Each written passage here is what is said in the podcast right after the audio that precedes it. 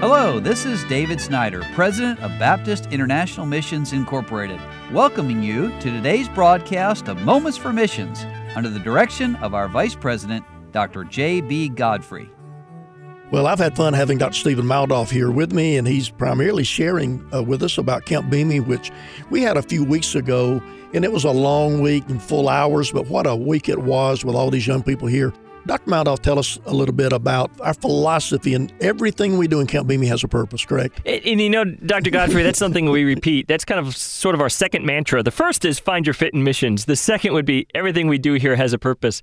So even f- with something as simple as uh, roommates, you know, most people are not used to having a room, uh, but it is that idea. Okay, you're going to be teamed up with people, sure. and uh, even if we had the ability to give everyone their own room, we wouldn't do such because we don't think that that's the best for that experience. Then we do things like room checks, and uh, it's amazing the level that people can achieve if they are just encouraged to do such. I mean, we had people who would make their room that you literally wouldn't know that they stayed in that room the night before. But the purpose behind that is if you're on deputation or on furlough, you're going to be going to other people's homes. And so you want to always leave that house better really, than what you came into. And so it's teaching them, hey, you have to show respect. It's not just, oh, this is my room for the week. Let me trash it or just do as I would at my normal house. But hey, you have to show some respect. Uh, there's different activities through the week that we partner them up with people that they normally wouldn't partner up with.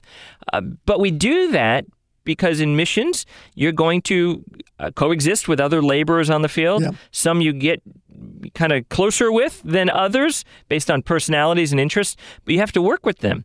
And so we're trying to encourage them about that. Yesterday in the broadcast, we mentioned how they sing and share a testimony. And again, all of that uh, is for the idea that you're going to have to do this in, in ministry. Sure.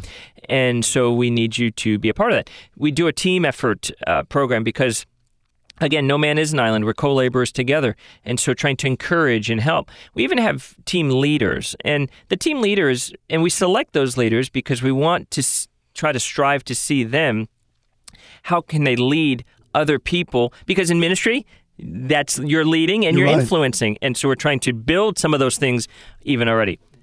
So all of those things are done. And then, of course, uh, we try to do things that are on the field, even. So, with our classes, we're trying to do things that they would face on the field, uh, things that they're going to definitely come across when they're on, on the road here in the United States or they're on a foreign field, things that they're going to know. For example, how to deal with children. How do you teach children's ministry? Sure. A lot of people get thrust into children's ministry, but a lot of people don't know how to do good children's ministry. So, we, we have a couple layers of classes where they're learning the practical things of how to keep a, a, group of kids quiet and engaged and how to do review games and lessons. Another thing we do is discipleship, something that is a part and parcel with ministry.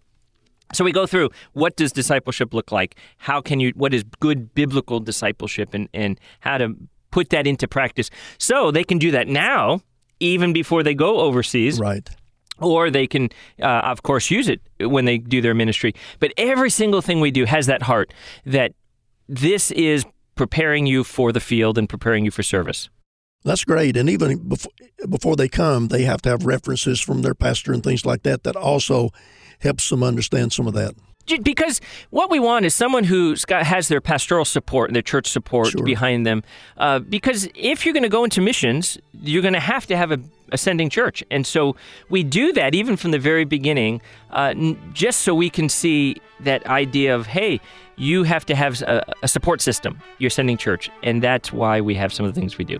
Well, thank you for sharing with us. One more time tomorrow, come back and listen. You've been listening to Moments for Missions. For further information, please write to BIMI, P.O. Box 9, Harrison, Tennessee 37341, or call us at 423 344 5050. Or you can visit us online at www.bimi.org. Until next time, may the Lord richly bless you.